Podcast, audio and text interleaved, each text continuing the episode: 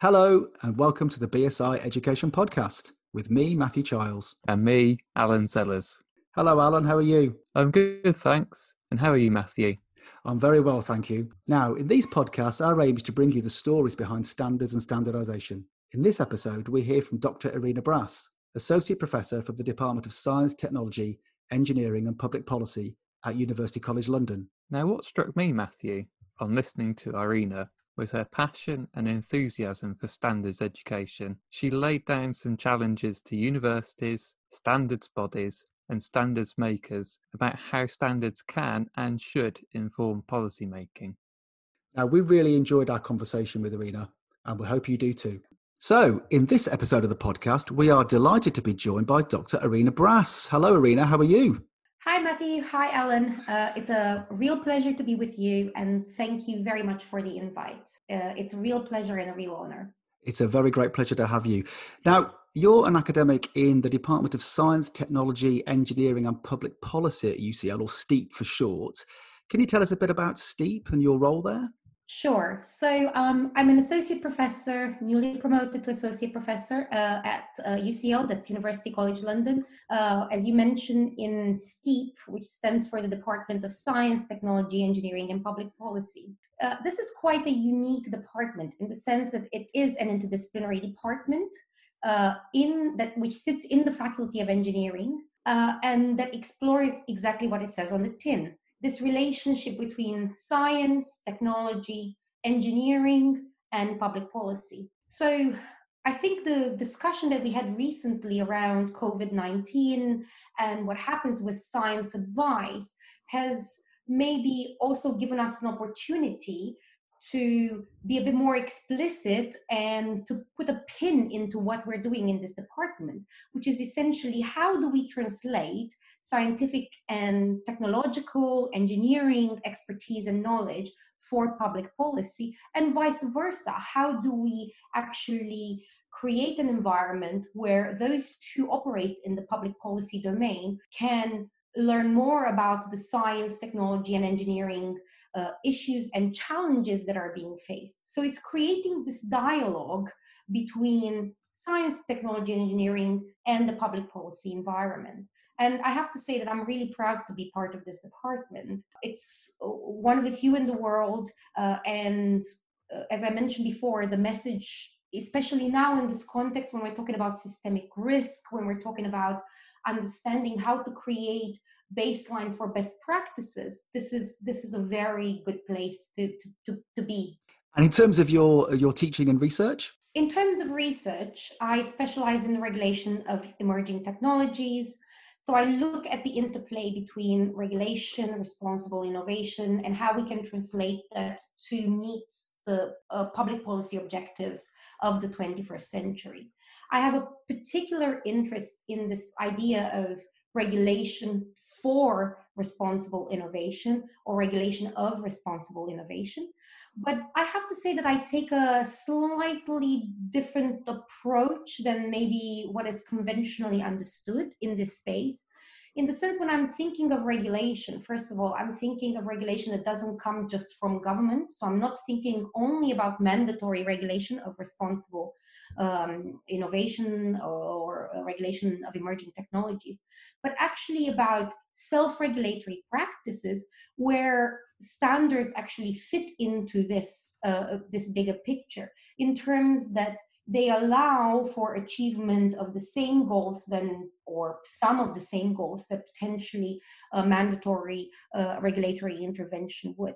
So i have to say from the start and this is my caveat always that um, when I say that I, I specialize in the regulation of emerging technologies, regulation of responsible innovation, I take regulation as this broad uh, spectrum of mandatory to uh, a very much self-regulatory um, uh, practices that are out there with and standards obviously fit in that uh, category. The second point that i want to raise is uh, yes in my research i also focus on uh, adaptive regulatory practices. So this is where i'm actually looking at how we can create more adaptive regulation where we can integrate knowledge about risks that are pertaining to emerging technologies, but to integrate them in existing regulatory models, existing regulatory frameworks in a more systematic manner so that that knowledge that comes from expert communities again standards being one of them but not the only ones there are other epistemic communities out there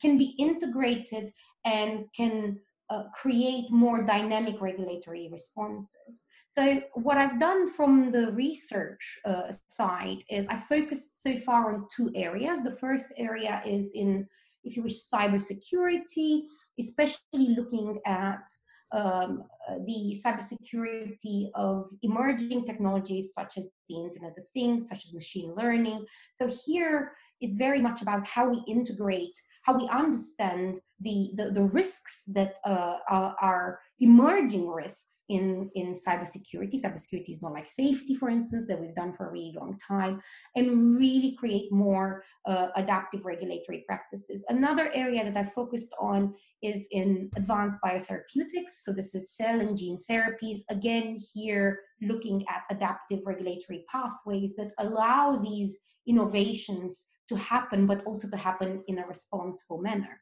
What we try to do, and what I try to do from a teaching perspective, is I try to integrate this research that I've developed together with um, uh, the STEaPP community as well as a broader community of collaborators into the teaching practice. So, what we have at UCL is something called the connected curriculum, which is ultimately about how we integrate our research and our policy engagement, and we do a lot of policy engagement at STEaPP, into our teaching in the Masters of Public Administration that we do, in some of the uh, undergraduate courses that we teach, and also in how we supervise doctoral research and postdoctoral, uh, uh, postdoctoral researchers as well.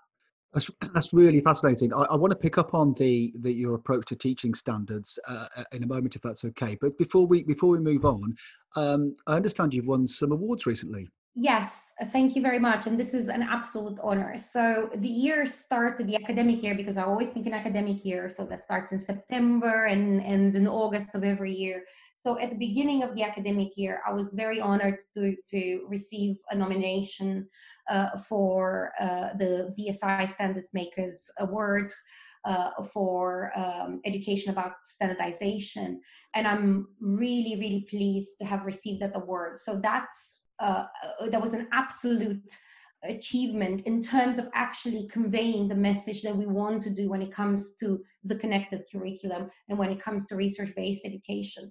And later in the year, very recently in, in June, for the same endeavor, so for the, the whole principle of designing research-based education and in collaboration with the BSI as well for the MPA uh, group projects that we've done together, which I know we will discuss later on.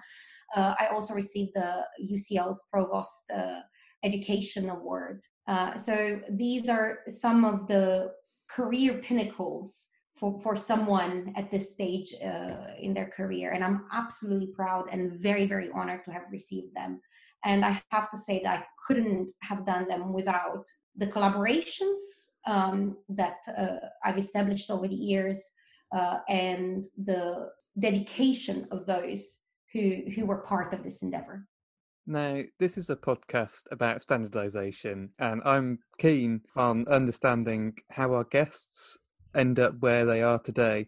So, how did you get to be in this place of talking about public policy, standards, and research? So, uh, thanks for this question. And, you know, the, the more that I sort of progress in my career, the longer the journey becomes, which is great um, but at the same time it uh, it also looks uh, far in the past so i'm to try to do a, uh, a, a summary uh, as much of a summary as i can um, so i started off um, doing my undergraduate studies in uh, international relations and media and communications so i did actually a double double degree in international relations and media and comms because i realized that i was interested in sort of politics and international politics. Um, but I was also very much interested in what was happening in the media, comms, digital environment. So I couldn't decide. So I decided to do both of them. Then I moved on for uh, my master's,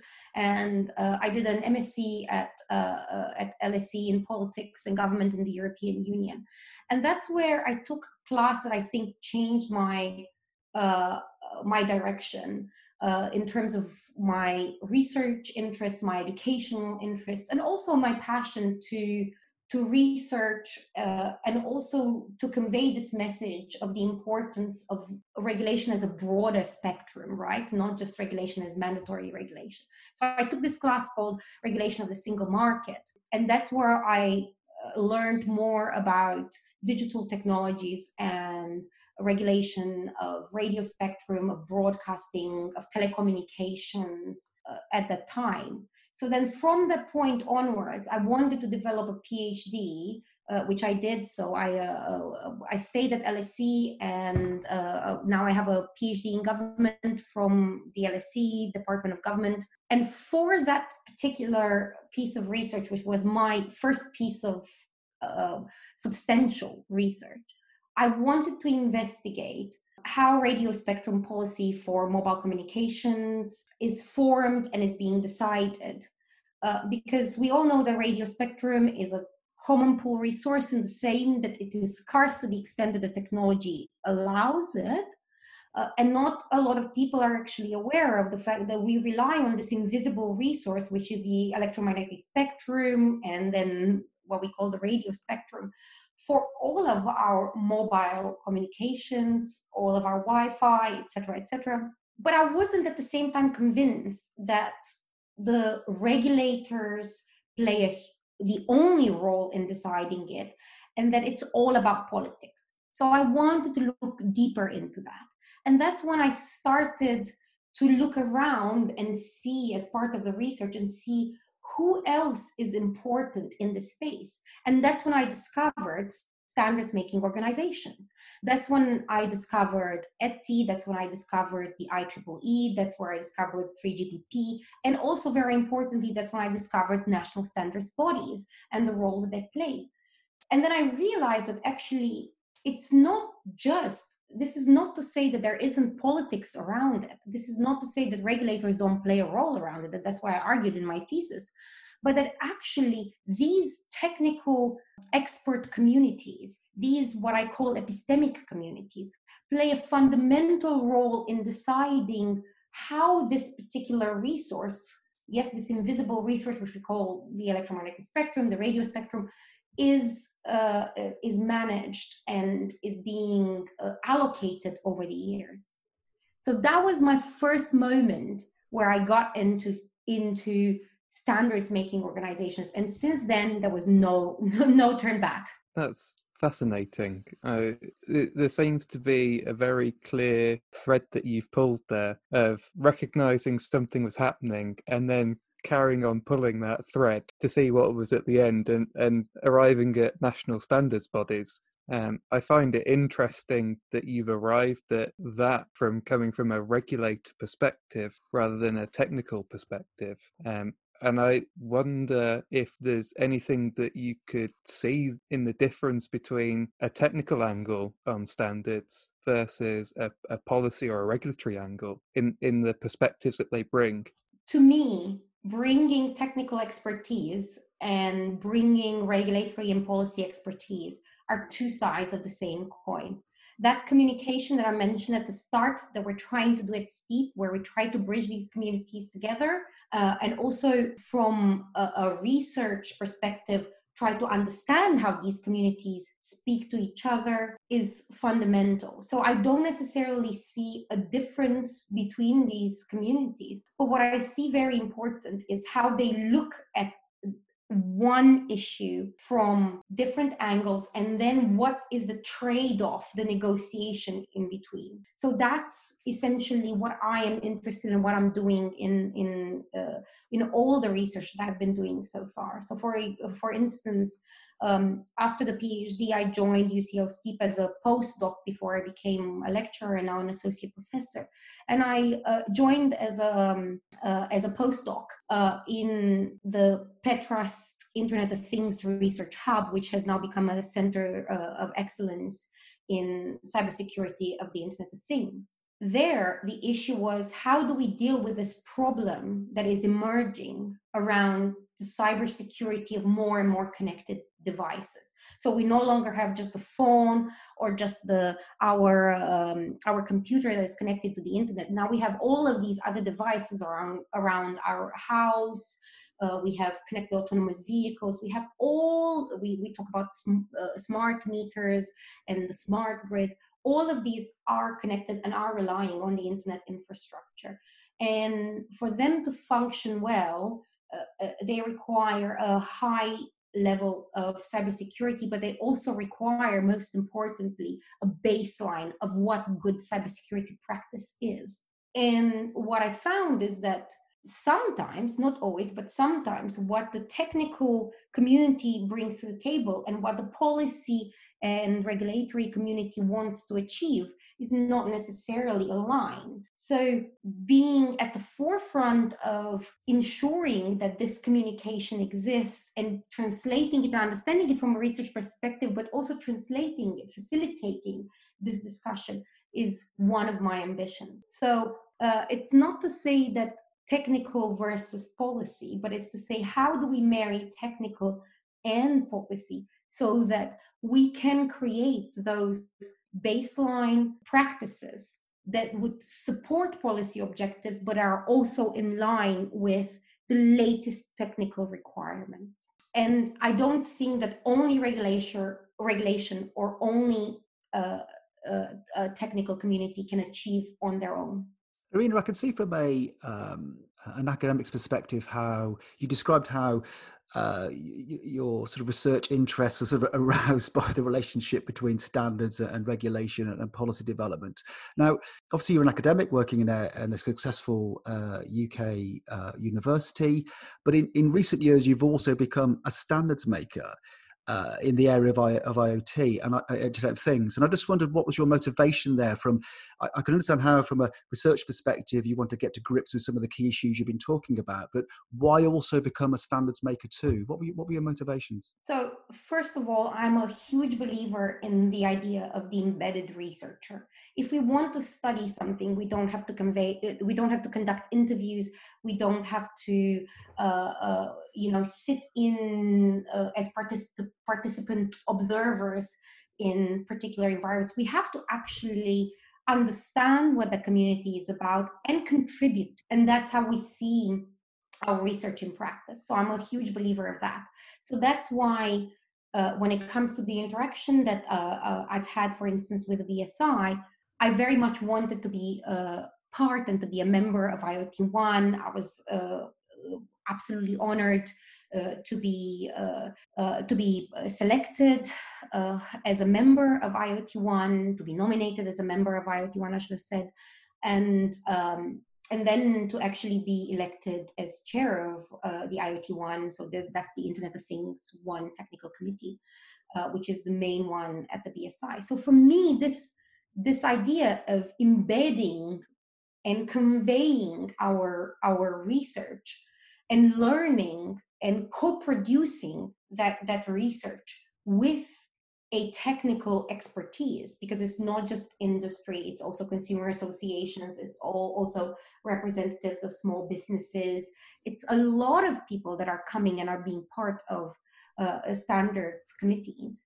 So being an active player in that particular environment makes such a difference than being an observer of it and that that was my motivation I wanted to be able to understand more of that process, to contribute to that process, and also vice versa, with that, to be able to bring that process back into academia, into education, so that we create this, uh, uh, this circular uh, learning um, uh, objective ultimately.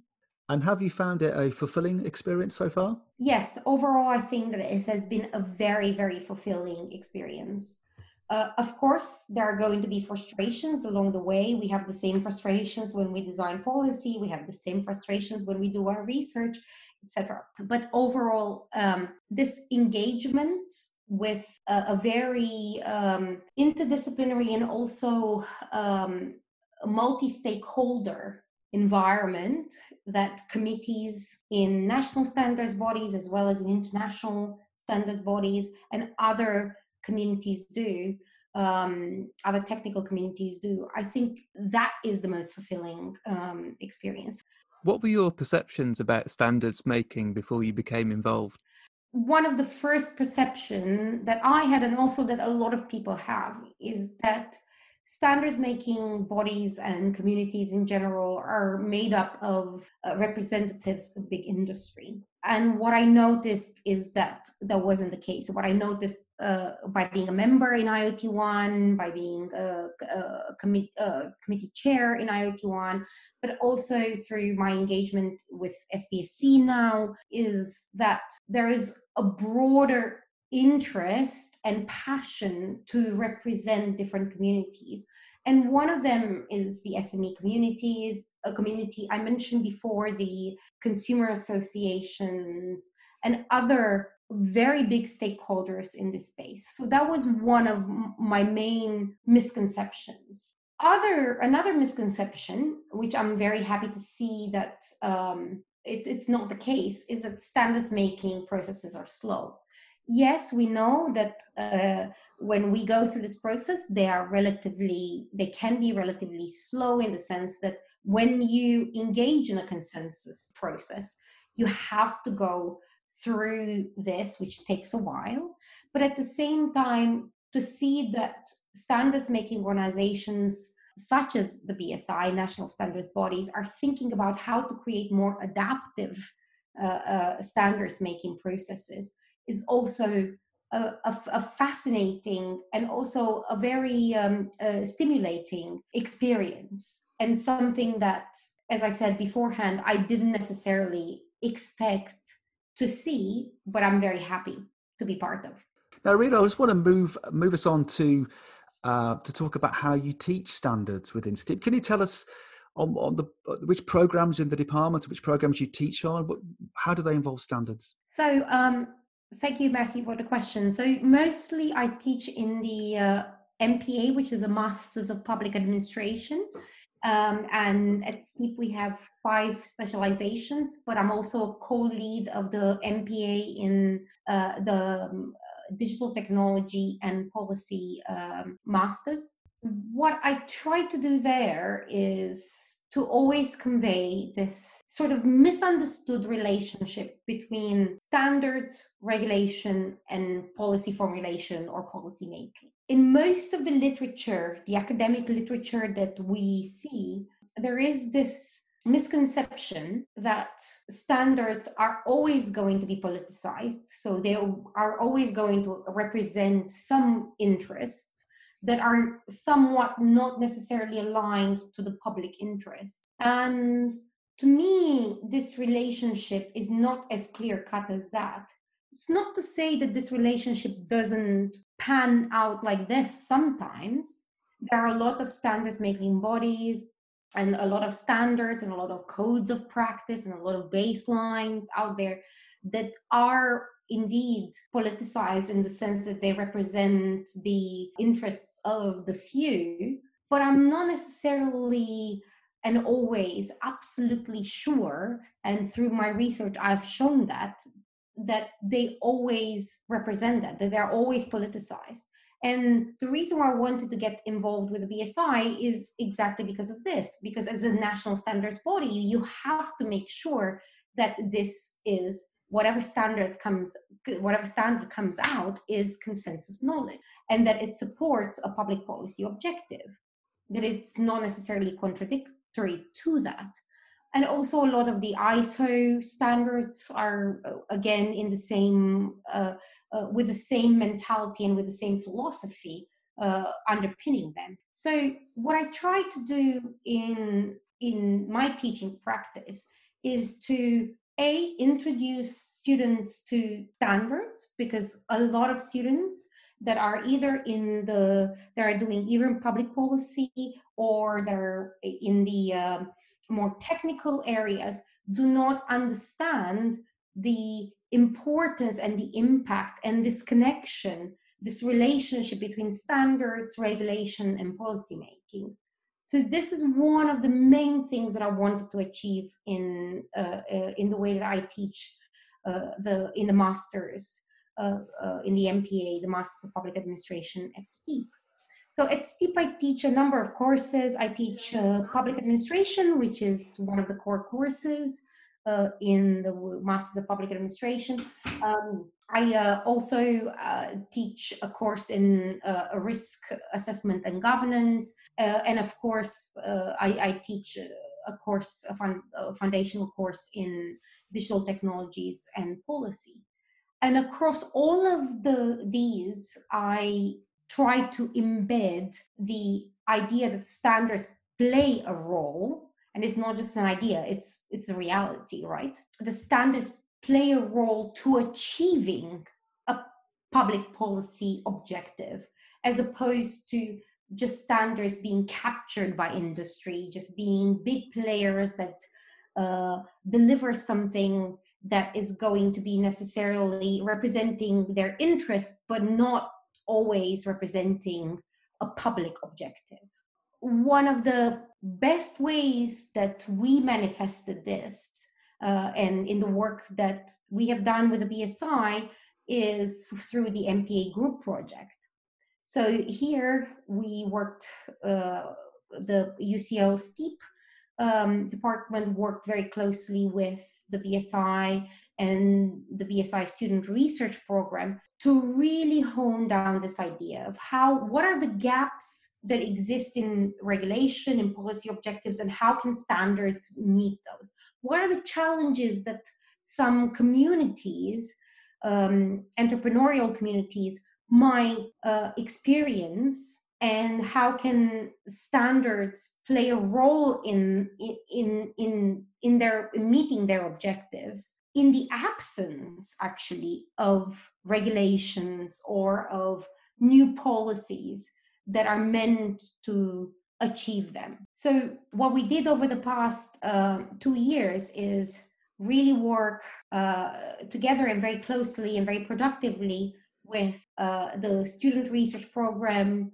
led by you, Matthew, um, and put together two group projects, two MPA group projects, so UCL BSI group projects that really speak to these challenges. The first one last year was looking at the challenges that IoT SMEs, so Internet of Things SMEs, are um, are experiencing. We're navigating the standardization and the regulatory policy landscape and that has been very successful. And then now, um, for this academic year, so 2019 2020, we have five very, very dedicated um, MPA master's students who are working very closely with a very, very supportive BSI team to understand more about the standardization and the regulatory challenges for um, connected and intelligent medical devices.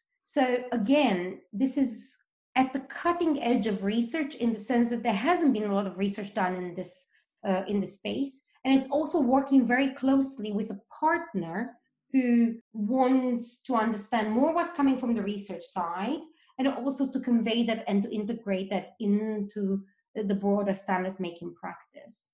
To me this is the epitome of research based education and this is ultimately what we are about at STEaPP and what I am about in the way that I teach for an MPA, which is ultimately a professional master's, a master's in public administration, where we are meant to be equipping the, the, the, the people that are going to be forthcoming in the future to deliver a different perspective on how we think about policy, how we think about regulation, and also how we think about emerging technologies. All the work that you've described there is is really interesting. And how do you see that making a difference in the future of public policy, of education, and of standards making? So I think there are some immediate actions that we can take in academia and more broadly. Uh, firstly, I think that academics and educational program developers in general can play a more active part in redesigning their curricula to reflect the role that standards play, not just in areas where we see standards uh, featuring already, uh, such as management studies or engineering or design, but actually across the social sciences, for instance, more broadly, across law, across public policy curricula, across political science. I mean, ultimately, standards support the public policy objectives of the 21st century. And I believe that this message can be communicated a bit more clear in curriculum development by providing that baseline of good practice of responsible innovation that I mentioned earlier on.